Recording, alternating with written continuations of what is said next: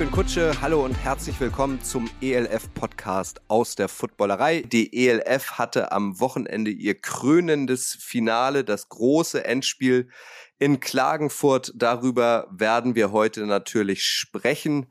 Mein Name ist Kutsche. Es geht aber viel mehr um die Spieler aus der ELF. Wie immer freue ich mich sehr, dass Jan Weinreich, der Quarterback der Cologne Centurions, dabei ist und auch Sebastian Silva Gomez, der Linebacker der Frankfurt Galaxy. Erste Frage an euch beide, ähm, Jan und Gomez. Wo und wie habt ihr das Finale geguckt? Und wen haben wir heute noch als Gast dabei?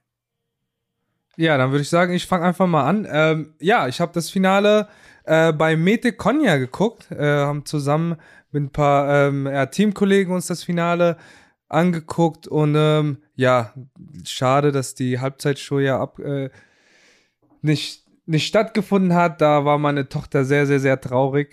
das war auch der, der Schlüsselgrund, warum wir dann letztendlich nicht äh, nach Klagenfurt gefahren sind. Und was ist mit dir, Jan?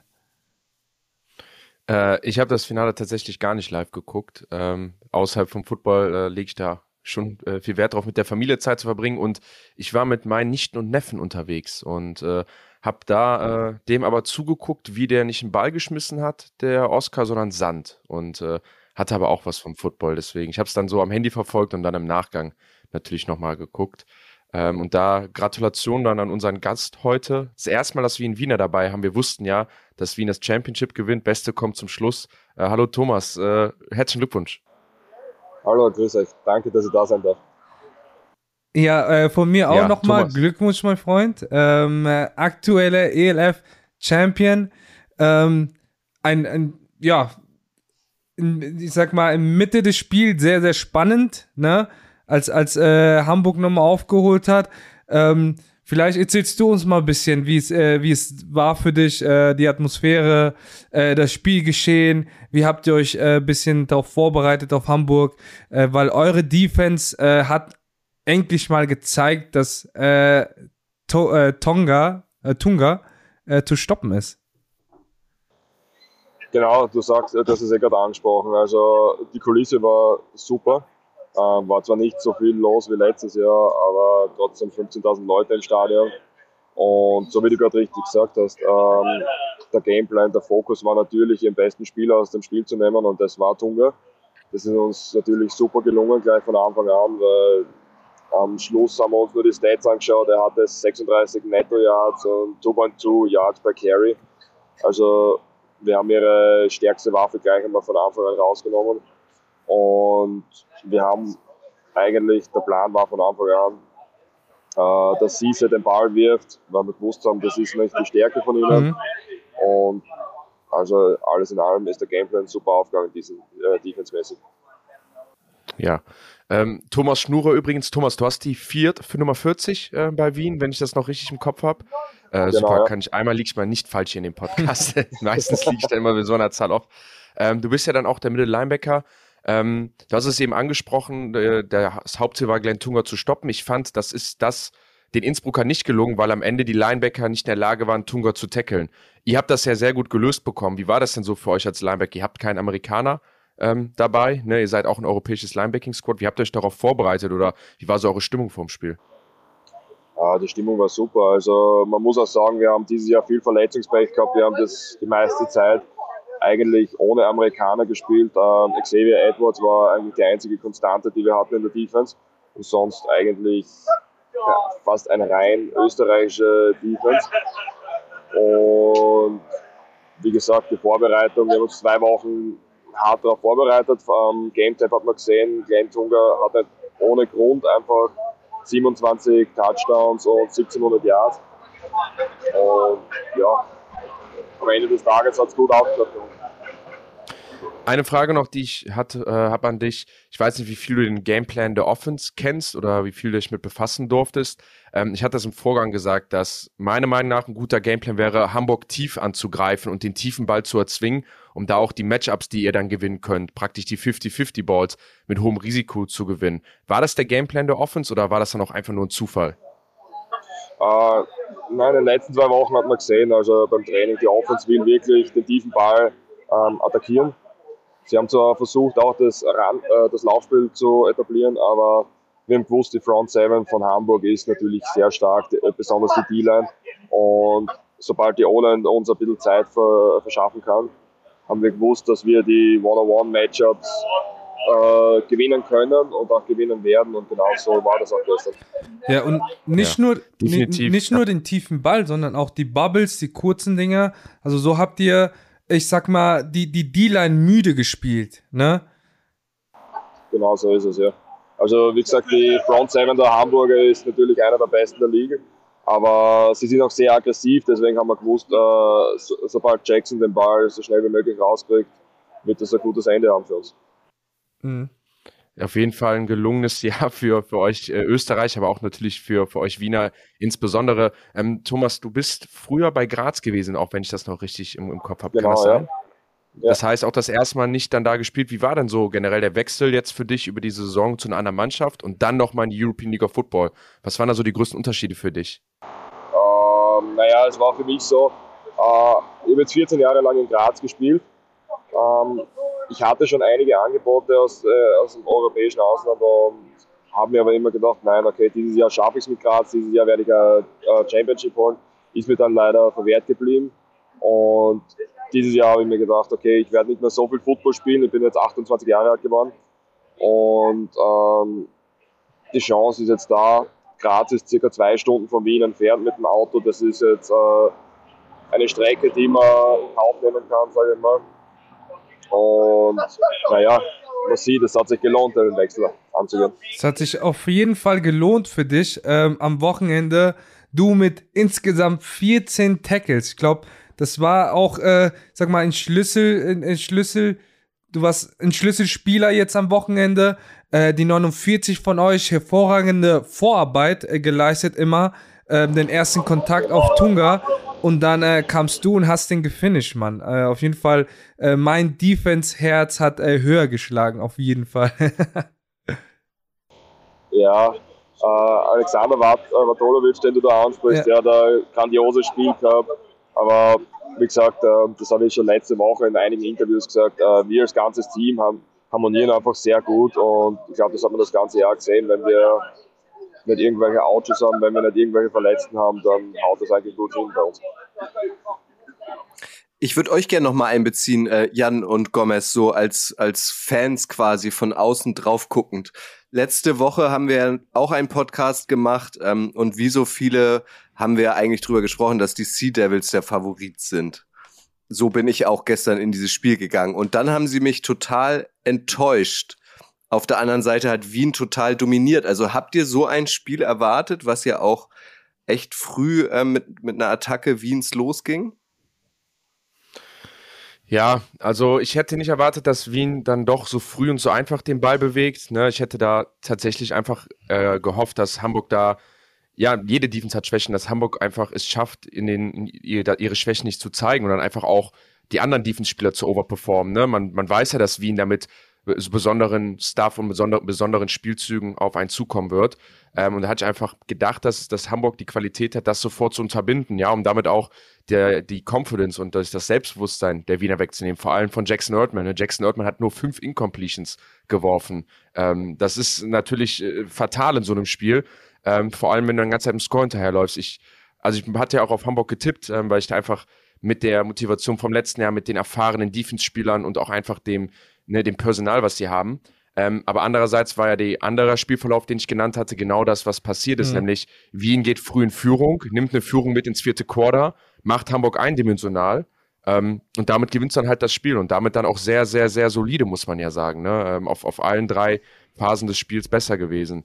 Ähm, Gomez, da könntet ihr euch noch ein, äh, eine Scheibe von abschneiden. Habt ihr letztes Jahr auf jeden Fall spannender gemacht. ja, ähm, ja, du sagst es. Ich hätte, ich hätte auch äh, gedacht, dass äh, Tunga mehr ins Spiel kommt, also mehr lange Läufe. Ähm, ich war wirklich überrascht, wie ihr ähm, den Mann aufgehalten habt, wie sauber auch das Tackling aussah, auch von den DBs. Man hat hier gesehen im Laufe der Saison, Tunga, der hatte oft, ich sag mal, ein One-on-One gegen DB, gegen Safety, ein Cornerback und so. Und da ist er natürlich körperlich überlegen. Diesmal kam der nicht mal oft äh, bis zum, bis zum Safety oder Linebacker. Der wurde direkt von euch Linebackern gestoppt, von der D-Line hat gut Pressure gemacht. Also Respekt an dieser Defense-Leistung. Ähm, Edwards natürlich auch ein Mordspiel gemacht, auf vielen Seiten schöne Returns gemacht, wichtige Plays in der Defense, war als Running Back noch drin, hat einen Touchdown gemacht. Also der wäre für mich auch ein Kandidat für fürs MVP des Spiels. Ähm, nichtsdestotrotz hat der äh, Finne ähm, das auch verdient mit den mit den Mega Plays, mit dem Mega Catch, die äh, er das er gemacht hat hier in diesem Spiel. Edwards ist ja wirklich die Definition von so einem Schweizer Taschenmesser. Ne? Der spielt ja, also egal, wo du, was du den spielen lassen willst, der spielt, der lustigerweise, ähm, der jetzt eine lange Geschichte, Marc Milan Blue, war ein ehemaliger Linebacker von Dresden Monarchs, der auch bei Cologne Crocodiles war mit mir.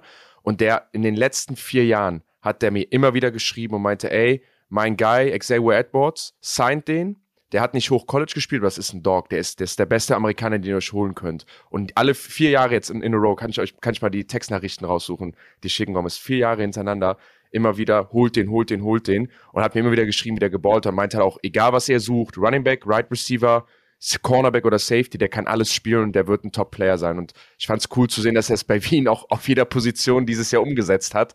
Ähm, ich werde dem Blue nochmal schreiben und sagen, hast doch recht behalten. Ähm, war auf jeden Fall krass. Und eine Sache noch bei Hamburg, ähm, und das ist das Problem, was Hamburg in der Offense das ganze Jahr hatte.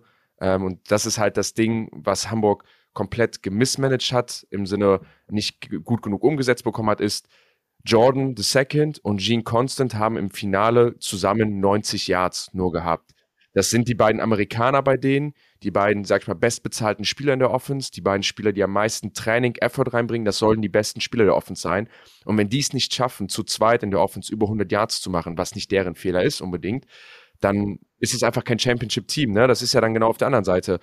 Bei euch ist, ihr habt nicht mal vier Amis, aber ihr nutzt die so gut, dass ein Edwards immer produktiv ist, dass ein Jackson Erdman immer produktiv ist. Ähm, auch euer Receiver Broiler, der klingt wie ein, äh, äh, klingt wie ein äh, Deutscher, aber ist ja ein Amerikaner. Äh, da habe ich auch was Zeit für gebraucht, das herauszufinden, äh, weil ich immer dachte, ihr habt den nicht. Aber auch die werden ja immer wieder produktiv sein. Und das hat Hamburg einfach nachher das Ganze das Genick gebrochen, dass ihre Amerikaner nicht top performt haben. Und äh, im Finale dann, wenn es die Besten gegen die Besten sind, dann halt umso mehr. Ja, Thomas, eine Sache, wo ich es wirklich loben kann, äh, eure Offense. Äh, Jan hat das gerade äh, angesprochen ihr nutzt wirklich das Personal, also die Spieler, die ihr habt, ihr nutzt die wirklich hervorragend. Es passiert nichts aus dem Zufall. Oh. Was war das? Krankenwagen oder? Polizei. Ah, Polizei. Okay. Nee, also, was ich sagen wollte, ähm, wenn, wenn eure Offense irgendeine kleine Bewegung macht, dann passiert das aus einem Grund. Und das hat man auch, glaube ich, bei dem ersten Touchdown gemacht. Da kommt die Motion, die ist ja nicht einfach nur, um jemanden zu, äh, zu verwirren, sondern es passiert genau da was. Oder wenn ihr mal ein Personal, ein O-Liner als Fullback oder sowas reinstellt oder so, das sind die Tendenzen, die ihr spielt und äh, die ihr auch äh, hervorragend macht. So. Ja, auf jeden Fall, so wie du es richtig sagst. Äh, wir haben so viele Weapons in der Offense, das ist wurscht, ob es Adria Padella Moreno ist, ob es Jordan Bua ist, ob es Kimi der Finne ist, ob es Michael Bruller ist, ob es die Vegan-Brüder sind.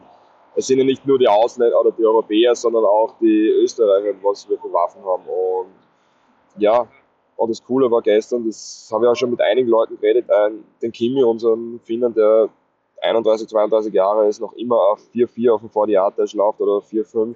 Den hat keiner am Schirm gehabt gestern. Genau, ja. Die, ganze, jeder, die ganze Saison lang nichts gehört und jetzt in dem Spiel genau. crazy. Und das ist aber das Coole. Ich habe das ganze Jahr zum Kimi immer gesagt, er ist der most reliable Receiver, den wir haben. Der braucht keine flashy Plays, der braucht keine Big Yards, der machte jedes Mal das äh, Third Down. Er holte genau die wichtigen Downs raus, er holte die wichtigen Yards und genau das brauchst du in einem Championship Game. Und es heißt, Finn können gut feiern. Ähm, deswegen vielleicht einmal zur Erklärung. Thomas ist noch, wenn ich es richtig verstanden habe, auf einer Meisterfeier. Deswegen ähm, ist es im Hintergrund vielleicht auch mal laut oder die Polizei schaut vorbei. Auf jeden Fall danke, dass du dir kurz eine Auszeit nimmst. Mich würde noch mal interessieren, nimm uns mal mit. Ich habe das Spiel am ähm, TV-Bildschirm gesehen, wie die meisten wahrscheinlich. Da sah die Kulisse ein bisschen, also das Stadion sah größer aus als die Kulisse. Also man hatte das Gefühl, die Zuschauer waren ein bisschen verloren teilweise. Wie war die Stimmung und was habt ihr nach dem Spiel gemacht? Wo wurde gefeiert?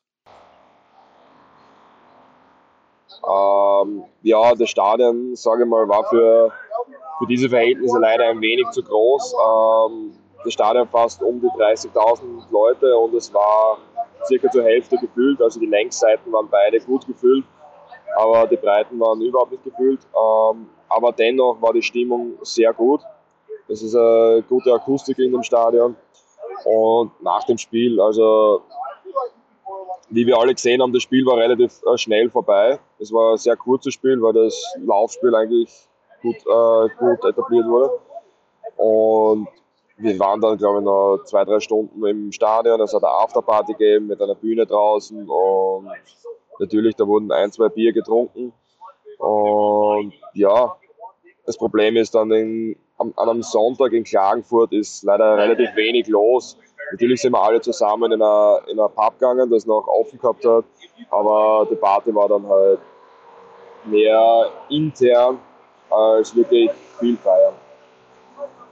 Nehmt mich mal mit, wenn ich jetzt schon mit drei Footballern spreche. Gibt es bei euch so ein Szenegetränk? Also gibt es ein Getränk, was jeder Footballer, äh, Footballer dann immer auf Feiern trinkt? Oder trinkt der Footballer ähm, durch die Bank durch unterschiedlich? Jan meldet sich, er will jetzt Kölsch sagen, richtig? Ja, also ein Getränk nicht, aber was anderes vielleicht, was eher so dazu gehört. Aber ein Getränk ist es eher nicht. Ich kann mir schon was vorstellen, was Erzähl man so nach der Saison macht mit den Jungs. Ja, nee, ich glaube, das lasse ich mal so als Geheimnis. Sonst würde ich jetzt sagen, ein Bier. Kutsche ich, ich, ich erzähle dir, was ich meine. Der Gomez lacht schon mal, der Gomez weiß, glaube ich, auch, was ich meine. ich glaube, das erzähle ich dann, wenn, wenn, wir nicht komplett aufnehmen. Ähm, aber ich sag mal so, ich glaube, wenn die Saison vorbei ist, vor allem viele der Leistungssportler, richtigen Leistungssportler bei uns, die da auch das sehr ernst nehmen, ähm, haben wir auch bei uns bei den Centurions 1, 2, die trinken die ganze Saison nicht und machen sich dann ihr wohlverdientes Bier auf. Ähm, ja, genau. Also es ist dann eher Richtung, ich würde mal sagen, Bier. Alles, was auf ein Glas reinkommt. Ins Glas reinkommt, sorry. Oder im Pokal, Oder Thomas. Im Pokal, habt ihr aus dem Pokal getrunken? Aber man nee, kann ja nicht aus dem Pokal man trinken. Man kann nicht aus dem Pokal trinken, nein, nein, geht nicht leider. Scheiße. Ja, das war leider. Was ist das denn für ein blödes Design? ja. Ah, ja, Aber super. der ist ähm, letzte, Sache, letzte Sache, Thomas, noch. Ähm, auch die ganze Saison ähm, was wir eigentlich hier gesagt hatten, war so, ihr seht halt einfach aus wie die beste, vollkommene Mannschaft. Ne? Es gibt nichts, was ihr schlecht macht, ihr macht alles gut, ihr seid zu einem in der Lage, ihr habt Teams mit einem Blowout geschlagen, ihr habt, äh, ihr habt Teams knapp gegen gewonnen, ihr konntet laufen, passen, Defense spielen, Pass Rush, Run Stop und so. Ähm, und da ist natürlich ganz vorne das, das Coaches Crew und angeführt von Coach Keller Kay. Ähm, vielleicht erklärst du mal, was, was macht Coach Keller Kay aus und warum ist er halt nachher der Winning oder Championship Winning Coach geworden äh, oder hat die Mannschaft euch gemacht, wie sie so ist? Also was macht Coach Keller Kay aus? Ähm, ich glaube, es fängt bei Coach Keller Kay an, dass er einfach schon seit jetzt müsste lügen, aber sicher schon 15 Jahre mindestens in Österreich ist. Und er etabliert sie im Nachwuchsbereich sowie in der, in der ersten Mannschaft in der österreichischen Liga als auch jetzt in der ELF. Und es sind von uns, äh, sage jetzt einmal, sicher ein, ein Drittel, wenn nicht sogar die Hälfte vom Nachwuchs der Vikings kommen einige Spieler aus Österreich, die den ganzen Nachwuchs äh, durchgegangen sind in Österreich. Und es ist wurscht, ob es bei den Vikings ist, ob es bei den Giants, bei mir in Graz, ob es bei den Swaco Raiders ist. Die Nachwuchsarbeit ist. So profitieren einfach die ganzen Head Coaches in, der, in, den, in den Männerteams eigentlich. Und Coach Koleike hat einfach einen super Bezug zu den ganzen Spielern. Ähm, ich kann mich erinnern, wie ich das erste Mal letztes Jahr im Nationalteam mit Coach Koleike zusammengekommen bin. Und er von Anfang an gesagt hat, ja, ähm, er will, dass ich für die Vikings spiele und in der ELF-Mannschaft spiele, wenn das mal zustande kommt. Und ich habe ihm gesagt, nein, nein, kann ich nicht machen. Ich bin in Graz, ich bin 14 Jahre bei Graz und ich kann da jetzt nicht weggehen von den Giants. Und er hat so lange auf mich eingeredet, dass ich dann endlich, äh, schlussendlich Ja gesagt habe. Und für mich war das eigentlich der beste Trade, den ich je machen hätte können. Also, und ja, ich glaube, Coach, äh, Coach Kaleike hat einfach ein gutes Händchen für, einfach Leute und nicht nur die besten Spieler zu suchen, sondern auch das beste Teamgefüge zusammenzustellen.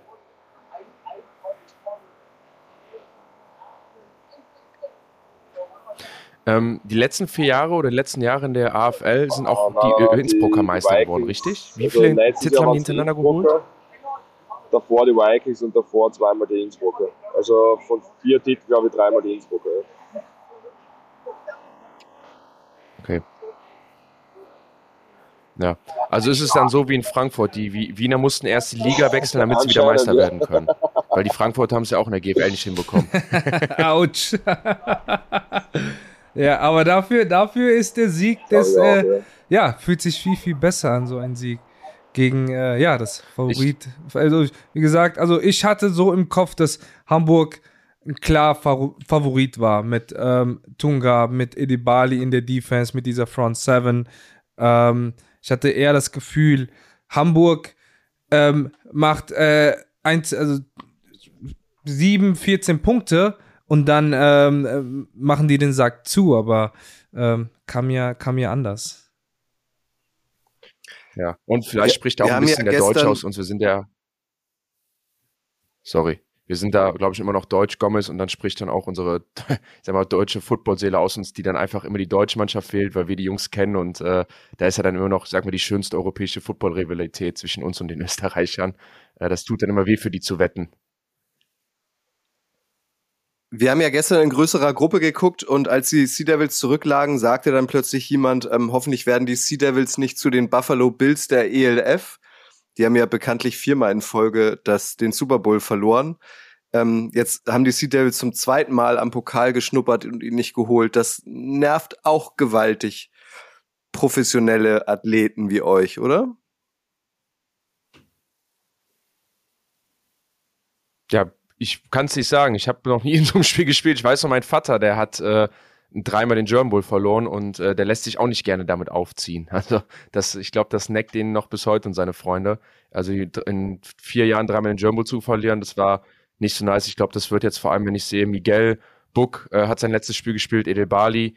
Ähm, ich glaube nicht, dass die sich das so vorgestellt haben, ähm, so ihre letzten zwei Jahre so zu verbringen und äh, ja, ich glaube, das macht uns Sportler dann aus, dass, dass wir nach solchen oder für solche Ziele arbeiten. Und wenn man dann im letzten Moment daran scheitert, dann kann ich mir schon vorstellen, dass es sehr lange an einem nagt. Aber nochmal, bis bei mir hat es bisher immer nur zum Playoffs gereicht, wenn überhaupt, und dann relativ deutlich verloren. Ähm, damit komme ich dann ganz gut zurecht. Ja. Ähm, apropos äh, Retiren, äh, Thomas, wie sieht es bei dir aus, mein Lieber?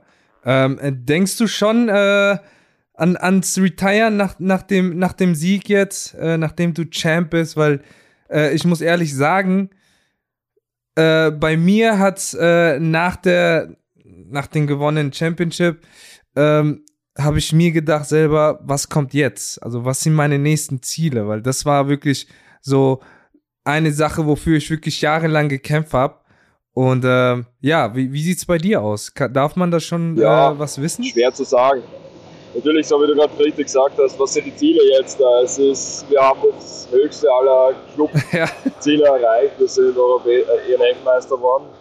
Ähm, ich spiele jetzt schon sehr lange Football, jetzt seit, ist mein 15. Jahr oder was. Und irgendwann sagt der Körper auch einmal, okay, jetzt reicht's dann. Ähm, aber ein großes Ziel ist auch noch immer den Europameisterschaftstitel mit der Nationalmannschaft zu erreichen und das das geht leider nur nächstes Jahr, 2023. Also irgendwie, wir haben jetzt zwei Quali äh, Qualifikationsspiele gegen Frankreich und Ungarn. Äh, nächste Woche gegen Frankreich in Marseille und in drei Wochen gegen Ungarn. Ähm, und mhm. ich sage mal, es jetzt sind die Qualifikationsspiele. Ja. Ach, ja, ihr legt jetzt schon los? Ja, und ich sage mal, es hängt viel von diesen zwei Spielen ab, okay, wie der cool. weitere Weg ausschaut.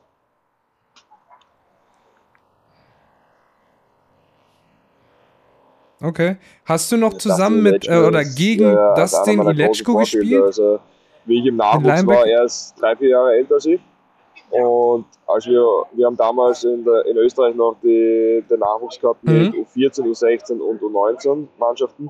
Und wie ich in die U19-Mannschaft aufgestiegen bin, hat er sein letztes Jahr gehabt als Senior in der U19-Mannschaft von den Vikings. Und ähm, er war immer für mich einer der, der besten Spieler in ganz Österreich. Und als er dann in die Kampfmannschaft gekommen ist, der Vikings, dass der von Anfang an mit 19, 20 Jahren so dominiert, die ganze Liga, das war immer großartig zu anschauen. Und ich bin auch gut befreundet mit Dustin und wir haben auch in der Offseason trainiert zusammen, also beziehungsweise in der Preseason, aber dann ja. hat er leider abgesagt für diese Saison, aber ich hätte mich sehr gefreut, mit ihm zusammen zu spielen.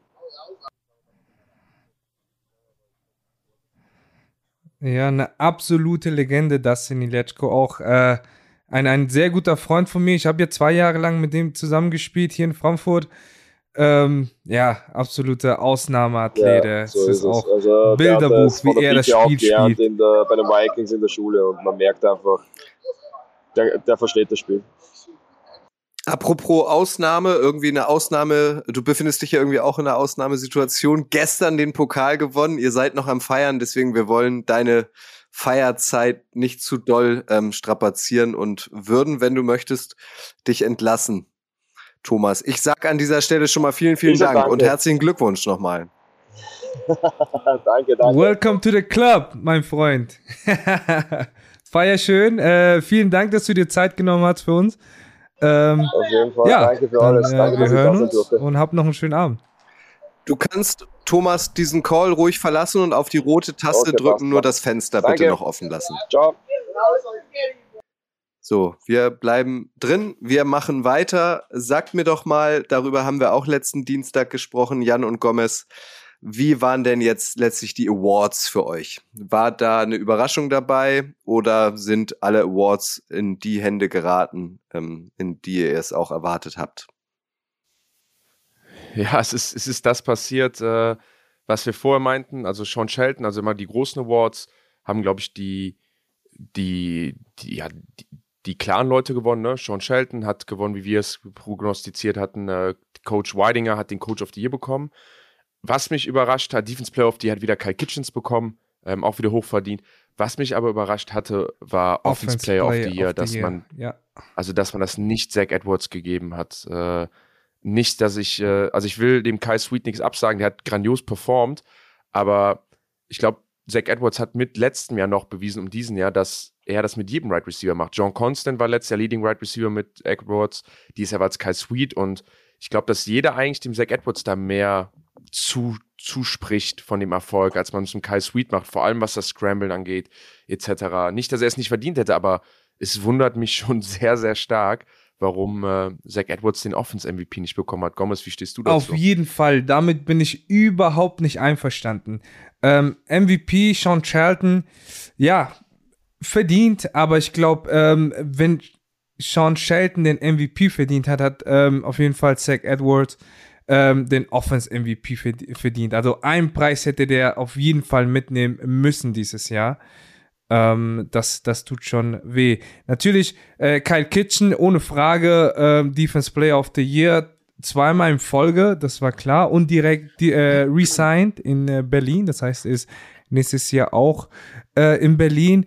Ohne Attila, der Cornerback von Istanbul, hat ja auch äh, den äh, Defense Rookie of the Year gewonnen. das hast du ja prognostiziert und ja, Glückwunsch an, an Istanbul, dass sie auch ähm, was abgeräumt haben dieses Jahr.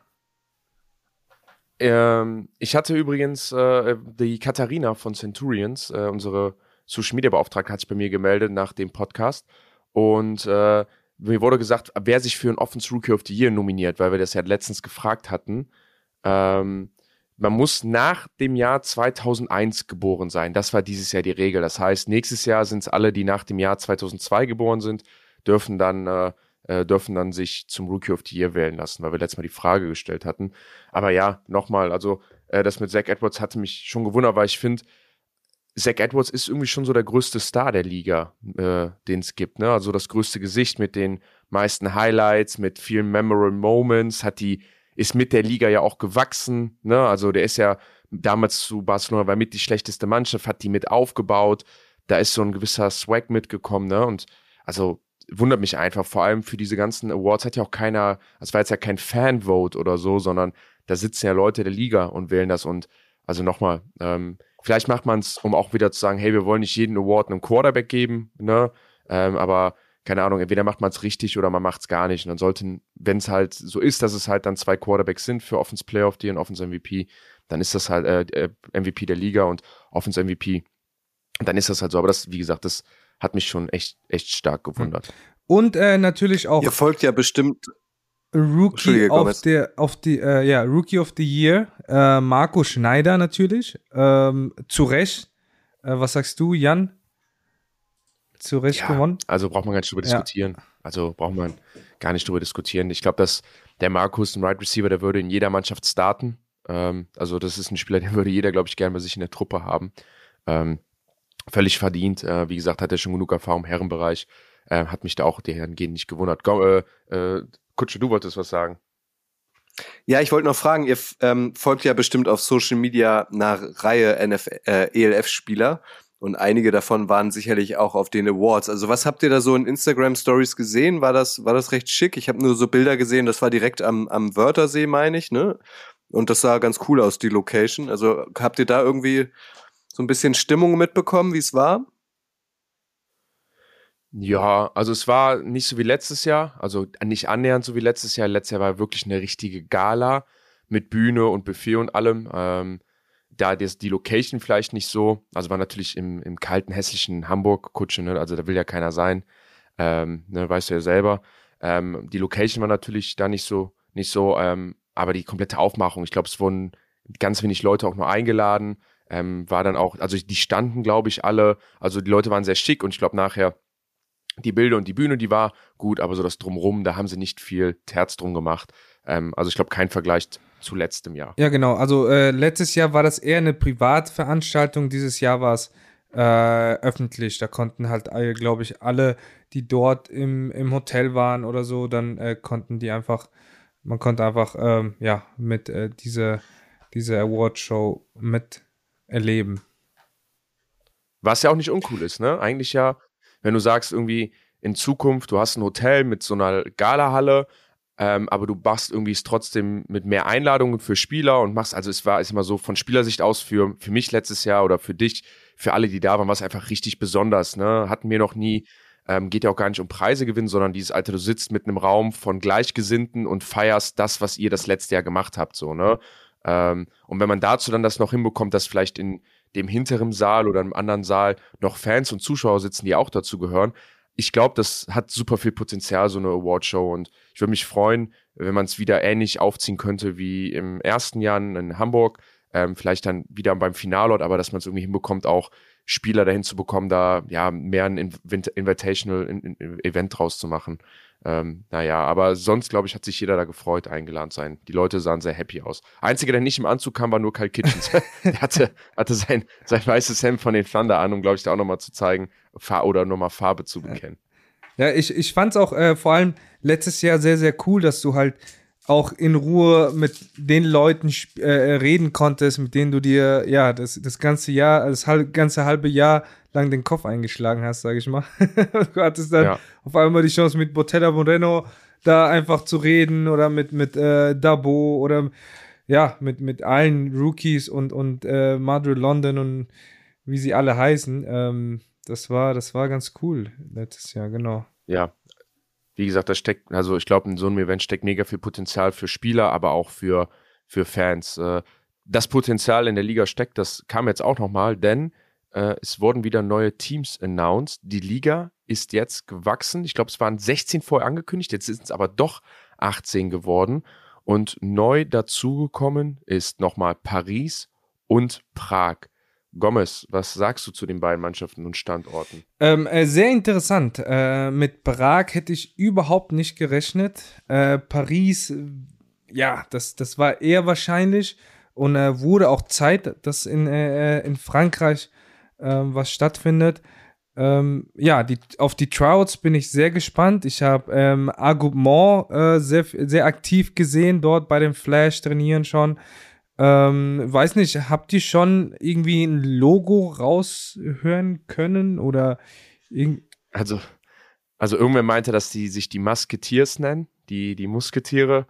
Ähm, ich finde, Paris ist perfekt für die Patriots, die Paris Patriots, fände oh, ich, ja, äh, sexy, ich ja. passend auch ne, mit, der, mit der Geschichte revolutionär, weil es passt irgendwie zu Paris, aber ähm, naja, ich glaube, da kann man nur gespannt drauf sein. Paris ist halt ne, der der ist aber der Ort, wenn man sich gute Imports holen wollte in Europa. Ne? Jeder hatte immer so einen französischen, meistens Pariser Import, ähm, den man sich in die Mannschaft holt. Ähm, der wird natürlich jetzt, dass viele Spieler binden. Paris ist eine der drei großen Football-Nationen in Europa, ähm, die dann auch gute Spieler produzieren, ins International Pathway Program senden, in die CFL vor allem auch senden, die die Europameisterschaft gewinnen konnten. Ähm, also ganz, ganz wichtig, dass es dort eine, eine Mannschaft gibt, worauf ich halt gespannt bin ist da natürlich die Infrastruktur, wie sich der Sport dort aufbaut ähm, und vor allem, ob sie es auch hinbekommen, äh, eine gute französische Mannschaft auf die Beine zu stellen, weil richtig viele gute Spieler haben die, enorm viele gute Spieler und Athleten, auch viele gute Coaches, aber es gab noch nie so eine richtig dominante Footballmannschaft aus Frankreich. Äh, auch weil, wie gesagt, da die Strukturen fehlen, das Ligasystem da nicht so gut ist, die Finanzen fehlen.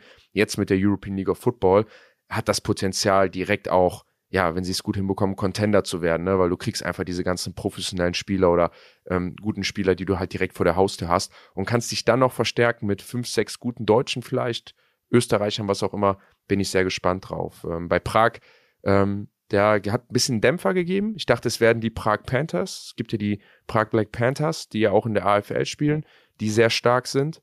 Ähm, und es sind jetzt aber die Prag Lions geworden, also der deutlich kleinere Verein äh, aus Prag. Der ältere zwar, aber der kleinere Verein. Ich würde auch sagen, der schlechtere Verein.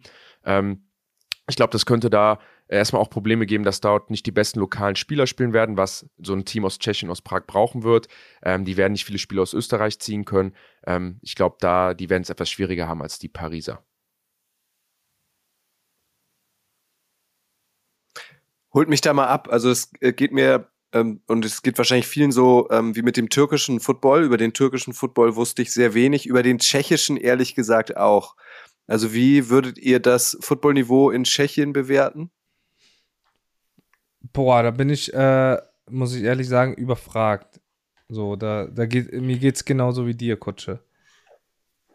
Ja, also der tschechische Football, ähm, der ist ja vor allem ganz, was daran interessant ist, ist ja, dass die Tschechen zwar eine eigene Liga haben, aber zum Beispiel die Prag Black Panthers ähm, auch in der AFL und sowas gespielt haben. Ähm, und da teilweise dann auch mal Wien oder Innsbruck mit Competitive waren und auch mal Wien oder Innsbruck geschlagen haben. Ähm, da, so, da sieht man, dass sie in der Lage sind, eine Mannschaft aufzustellen, die competitive ist. Trotzdem ähm, ist das halt genau wie in anderen kleinen Ligen das Problem. Ähm, das ist die einzige Mannschaft in Prag, die wirklich was kann und die wirklich da competitive ist. Deswegen wundert es, hat es mich gewundert, dass es nicht die Panthers wurden, sondern die, ähm, die Lions. Ich glaube aber, dass das wieder, man hat das ja auch gesehen jetzt bei der, bei Istanbul, dass die dann auch mit ein bisschen Eingewöhnungszeit es hinbekommen haben, competitive zu sein. Und bei Prag ist natürlich nochmal der Vorteil, ich würde mal sagen, ist eine attraktivere Stadt für Imports, ähm, ist näher gelegen auch nochmal an die österreichische Grenze, auch noch an alle Spieler im Ostblock. Ne? Das heißt, die guten Spieler aus dem, aus dem östlichen Bereich äh, in, in Europa können da auch noch hinwechseln. Ähm, Leute auch aus dem Bereich Ost, äh, aus Deutschland, ne, also Leute aus dem Bereich Dresden und sowas, das, die haben übrigens auch viele Tschechen. Ähm, da ist mehr Potenzial, um da lokale oder Anführungsstrichen lokale Spieler zu rekrutieren. Das hat Istanbul natürlich nicht. Istanbul ist Istanbul, das war's, da kommen keine Spieler von außerhalb. Prag hat da mehr Potenzial, nochmal aus den umliegenden Ländern was dazu zu holen und haben ja auch schon mal in professionellerem Umfeld gespielt. Das Ziel der ELF, ähm, Jan hat es, glaube ich, einleitend erzählt, ist ja irgendwann aus 24 Teams zu bestehen. Jetzt sind sie ähm, gefühlt sehr schnell innerhalb kürzester Zeit gewachsen. Gefällt euch das? dass da so viel Fahrt reinkommt oder ist so der erste Gedanke, der erste Reflex, huh, das geht ja, ja schnell. also ich, ich bleib bei meiner Entscheidung. Ich hatte, ich hatte schon mal gesagt, das äh, geht mir persönlich ein bisschen schnell. Ähm, ja, also wenn man, wenn man sich jetzt vor allem das Finale jetzt im zweiten Jahr anguckt, ähm, da geht äh, die, die Kurve schon ein bisschen nach unten. Ähm, ich hätte mir, wie gesagt, äh, das Finale eher da vorgestellt, äh, wo, wo, wo, ja, wo der Hype ist, und zwar halt hier in Deutschland. Und ähm, ja, das, das, das ist, das ist noch meine Meinung. Also ich bleibe dabei. Mir ist es, äh, mir geht es ein bisschen zu schnell. Ähm, natürlich heißt es jetzt natürlich weitere Wege, ähm, mehr Reisen für uns Local-Spieler. Ähm, ja, das. Ja, also ich, ich, ich bin da, ich bin da anderer Meinung, was zumindest jetzt das Finale angeht. Also klar, Klagenfurt war vielleicht vom Ort her nicht optimal gewählt, aber wenn man eine europäische Liga sein will, dann muss man auch einen europäischen Weg gehen. Ne? Und nicht nur den einfachen Weg gehen und sagen, da sind die meisten Fans, sondern man will ja auch irgendwie seinen Fußabdruck hinterlassen in Europa und in den verschiedenen Ländern, ne? um, um sich auch von allen anderen Ligen abzusetzen. Ne? Man könnte es ja auch einfach sich machen wie äh, zum Beispiel in der GFL, was auch völlig richtig ist, und immer das Finale in Frankfurt machen, weil da die meisten Leute hinkommen können und man damit den meisten deutschen Footballfans was bieten kann. Völlig richtig, perfekt gemacht, das ist perfekt für die GFL. Aber als European League of Football muss man sich absetzen und wir sind eine europäische Liga und da würde ich sogar sagen, dass es auch nächstes Jahr das Ziel sein sollte, ist wieder in einem anderen Land zu machen. Ne? Ähm, ein volles Stadion ist vielleicht nicht am wichtigsten, aber dass man überall ein Football-Event hinbekommt. Stell mal vor, nächstes Jahr das Finale ist beispielsweise in Prag und das erste Mal in Prag hast du ein Football-Event mit über 15.000 Fans oder vielleicht sogar mehr, wenn du es gut vermarktest. Ähm, ne? Und damit machst du den Sport größer und damit hinterlässt du einfach deinen Fußabdruck. Das ist dann vielleicht nicht das beste Event, was du in Deutschland haben könntest, wo du dann vielleicht 30, 40.000 Leute voll machst und einen Rekord knackst. Aber ich finde irgendwie für diesen Ansatz European ist es besser und ich glaube, dafür stehen wir ein bisschen. Und sportlich gesehen bin ich da aber voll bei dir inzwischen. Ne? Ähm, wenn wir uns angucken, was der Thomas eben noch gesagt hat über Wien. Wien hat eine Jugendarbeit, die ziehen sich jedes Jahr eigene Spieler hin, die haben, die haben Plätze, Rasen, äh, Kunstrasenplätze, die haben Coaches-Staff, was steht, die haben Vereinstradition, ähm, die, die haben so viel, also die haben so viel Vorteile sportlich. Und jetzt kommen die, ähm, wie heißen sie, in äh, Stuhl-Weißenburg, die Ungarn. Wie sollen die danach ziehen? Das funktioniert nicht. Das ist einfach, ähm, nicht mal wir in Köln. In Köln, wir haben viel Football-Tradition, wir können nicht danach ziehen. Ich glaube auch nachher so Vereine wie Frankfurt oder so, das ist einfach, Frankfurt ist sehr, sehr gut, aber Frankfurt hat keine Jugendarbeit, die sie nachziehen. Frankfurt muss sich auf die, ich sag mal, 20 Funktionäre verlassen, die sie haben. Da hat Wien 50, 60 Funktionäre, auf die sie sich verlassen können, genauso wie Innsbruck. Ähm, und da sehe ich schon, dass man ja damit direkt eine Zwei-Klassen, wenn nicht sogar Drei-Klassen-Gesellschaft in der European League of Football aufbaut, wenn man einfach zu schnell wächst, weil man einfach den Teams hinten, die hinten stehen, nicht genug Zeit gibt oder sie in Position bringt, wo sie einfach sich nicht entwickeln können. Ähm, ich glaube, wie gesagt, zweiseitiges Schwert. Es ist ein europäischer Sport, den wir aufbauen wollen, auf europäischer Bühne. Alles perfekt, alles super. Aber dadurch, dass man halt sich Teams reinholt, die ganz klar die Struktur nicht haben, die dafür Jahre brauchen werden und auch Teams, die jetzt wie wir in der Mitte oder unten stehen, lange brauchen, die Strukturen aufzubauen, baust du dir halt einfach eine Zwei-Klassengesellschaft auf. Und was wir alle verhindern wollen, ist, dass wir in zehn Jahren, genau wie in anderen europäischen Ligen, nur drei, vier Top-Vereine haben und wir immer wieder dasselbe Finale sehen, immer wieder dieselben Ergebnisse, ähm, weil dann wird der Sport wieder langweilig oder wird dann nicht mehr so ansehnlich.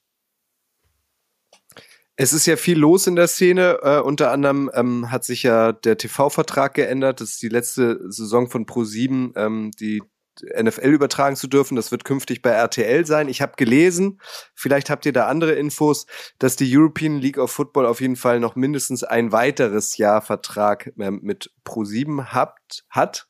Frage eins: habt ihr da irgendwas gehört? Frage zwei: ähm, macht ihr euch ein bisschen Sorge um die Sichtbarkeit der ELF in Zukunft, weil die NFL-Rechte halt ähm, den, den Sendeplatz gewechselt haben?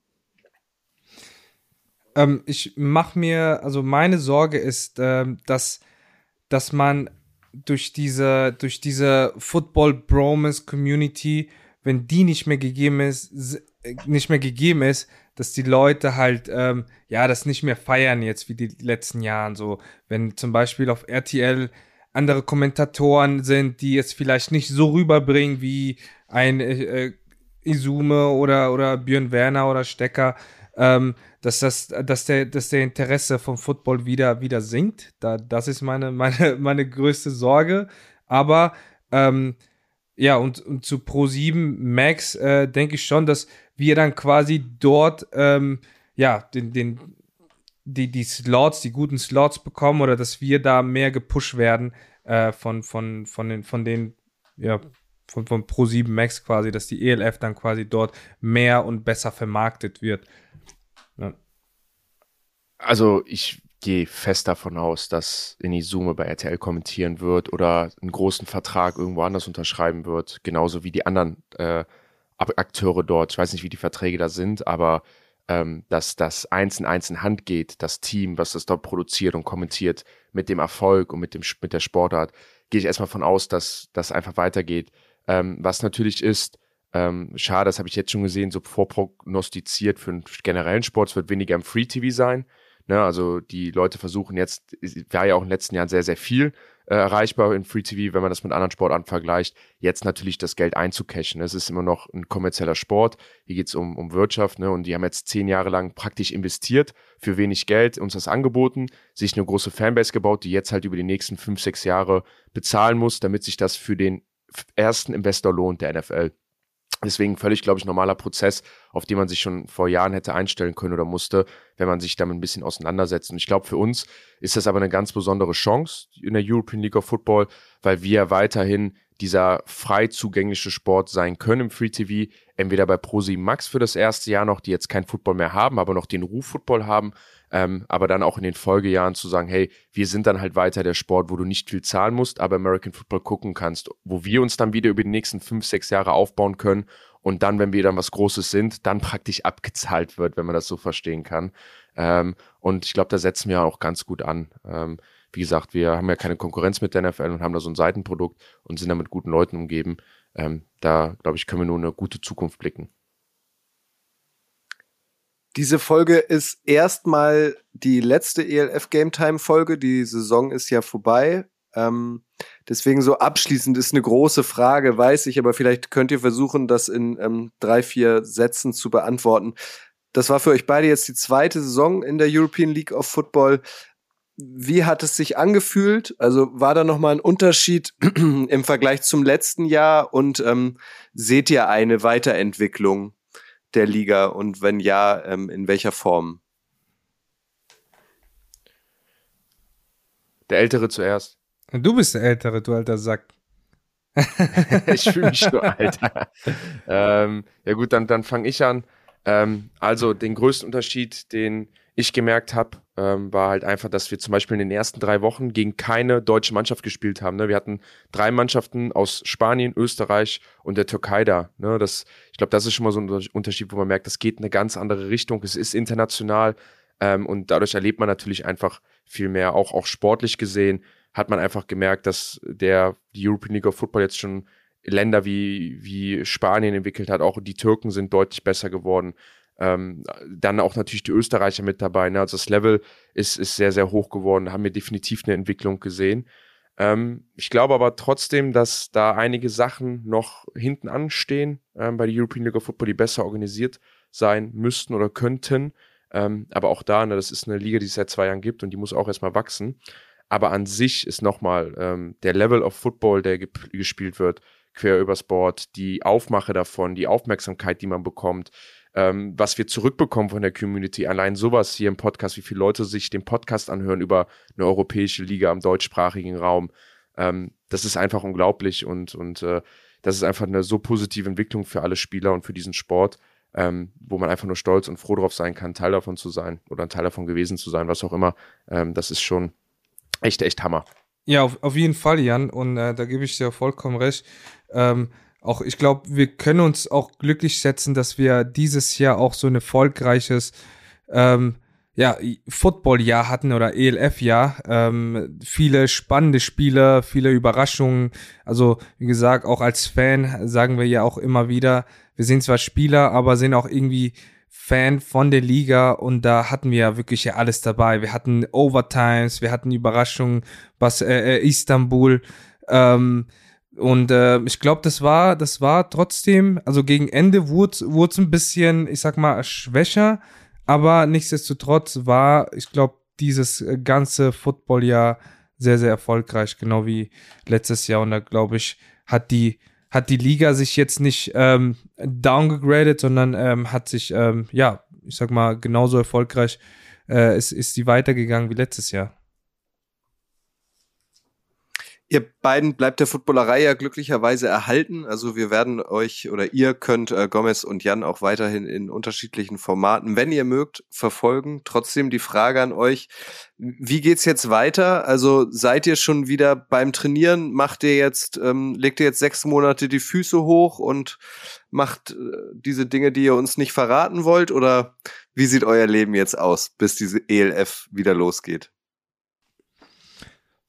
Also ich habe jetzt schon angefangen mit, ähm, mit Training. Ich äh, werde mich auf jeden Fall fit halten, aber das hat jetzt nicht mit Football zu tun, sondern generell einfach äh, mich fitter zu halten. Und ähm, ja, die nächste Zeit geht's äh, mit Streamen weiter, Kutsche. Ähm, ich werde jetzt auch äh, regelmäßig auch über ähm, ja, die Footballerei äh, NF Madden NFL weiter streamen. Und ähm, sportlich gesehen kann ich leider noch nicht wirklich äh, sagen. Äh, das wird sich dann, sag mal, nach dem Urlaub in Oktober dann entscheiden, wie es mit mir weitergeht. Ähm, ja. Ja, also ich bin äh, auch, wie gesagt, ich glaube, wieder fleißig, fleißig ins Gym äh, gehe ich wieder. Ähm, halt mich fit, mache ja auch viel Kampfsport nebenbei, da vor allem im Grappling-Bereich viel, freue mich da, will da im Winter oder im nächsten Frühjahr auch einen Wettkampf wieder machen oder mehrere Wettkämpfe so. Das heißt, ich bin da irgendwie sportlich noch weiter aktiv. Aber sonst ähm, viel Gefallen an im ganzen Medienbereich gefunden, am Podcasten, am Football reden, anstatt nur zu spielen. Haben da ja den, den Giants-Podcast jetzt mit, mit, meinem Kollegen Marek und äh, Nico zusammen, äh, der auch echt cool ist und echt Spaß macht. Ähm, oder will ja auch bei der Footballerei da mehr dabei sein, also im Football halten bleiben. Und ja, ich, ich freue mich immer, wenn Football die Saison vorbei ist, wenn man da was Ruhe hat. Es geht jetzt aber auch direkt wieder in die heiße Phase des Recruitings und Weiterspielen und weiß da auch wieder Gomez noch gar nicht, was ich mache. Ähm, halt gar nicht ist nicht wahr. Ähm, aber ähm, habe mich noch nicht entschieden und, und bin da noch so am Haper mit mir, wie es nächstes Jahr aussieht. Ähm, aber wie gesagt, ich glaube, das wird sich in den nächsten zwei Wochen klären. Der Lifestyle bleibt aber, glaube ich, gleich, Gomez. Ne? Man, man hält sich sportlich aktiv, man ist im Football dabei, man guckt NFL mit den Jungs und dann so im Oktober entscheidet man sich, ob man es weitermacht oder nicht. Äh, vielleicht können wir es auch mal hinbekommen, ob wir in der Offseason nochmal einmal im Monat oder mal so ein Update geben mit einer Folge, was so passiert ist. Ähm, aber das können wir mal schauen. Sonst äh, ja, bedanke ich mich auf dem Weg an alle Zuhörer, bedanke mich bei euch, Kutsche, bei der Footballerei, dass wir das machen durften, bei dir, Gomez, als mein Partner. Wir haben das jetzt gute fünfeinhalb Monate, glaube ich, durchgezogen. Äh, war echt cool, zu allen Ups und Downs für uns beide ja eine durchwachsene Saison gewesen trotzdem. Und ich glaube, wir konnten allen Leuten hier eine coole Bühne bieten, ein Insight in die Liga. Ähm, das hat echt viel Spaß gemacht und, und echt, äh, ja, hat mich gefreut, da das mit dir auch zu machen. Also da vielen Dank an euch beide. Ja, auch von mir, Kutsche, auch äh, Vielen, vielen Dank. Äh, mich persönlich hat es sehr, sehr, sehr viel Spaß dran gehabt, hier nochmal ähm, die Saison mit euch äh, zusammen zu machen. Ähm, war, war auch sehr spannend, auch andere, andere Spieler zu hören hier. Ähm, wir hatten ja äh, Hamburg, jetzt hatten wir Wien, wir hatten also alles Mögliche. Und ähm, ja, also ich freue mich äh, schon auf die Zukunft mit der Footballerei zusammen. Männer. Und äh, bin doch schon ein bisschen traurig, dass es die letzte Folge erstmal ist für diese Saison. Witzig, Gomez, so ging es mir eben auch, dass ich auch nach nicht so Trauerstimmung jetzt eigentlich, aber man ist schon ein bisschen traurig. Also ich kann ähm, das alles nur zurückgeben. Mir hat das auch sehr viel Spaß gemacht. Ich war ja hier nur eine Nebenfigur. An dieser Stelle auch danke an Daniel, der eingesprungen ist, wenn ich mal nicht konnte. Ähm, super, also es ist ein super Format. Es hat mir auch beim Zuhören, wenn ich mal nicht dabei war, Spaß gemacht, weil das habt ihr, finde ich, einzigartig ähm, transparent transportiert, ähm, dass hier halt in diesem Podcast tatsächlich auch die Spieler gesprochen haben und nicht über die Spieler gesprochen wird, wie in so vielen NFL-Podcasts. Ähm, das habt ihr super gemacht. Und auch heute die Folge fand ich nochmal besonders informativ. Also danke euch auch für die investierte Zeit, weil das muss ich auch nochmal herausstellen. Ihr jammert nicht, ihr hättet jetzt auch sagen können, wir stürzen uns jetzt erstmal in unseren normalen Beruf, weil das vergessen, glaube ich, auch immer ein paar Menschen. Ihr seid halt auch noch ganz normale Berufstätige, für die Football dann noch so on the top kommt. Und das habt ihr jetzt nicht rausgestellt, weil darüber werdet, das werdet ihr in Zukunft wahrscheinlich auch jetzt verstärkt machen in den nächsten Monaten. Also, danke auch für mich. Das ist ja auch Die uncool. letzten Worte gehören aber euch. Das ist ja auch ja, ist ja auch uncool, was wir außerhalb machen. Nee. Also das letzte Wort einfach, glaube ich, zum Schluss nochmal. Danke. Ja, danke auch äh, da draußen, wie gesagt. Und ähm, ich wünsche euch noch einen schönen Abend. Mach's gut und ähm, ja, wir hören uns spätestens nächste Saison, oder?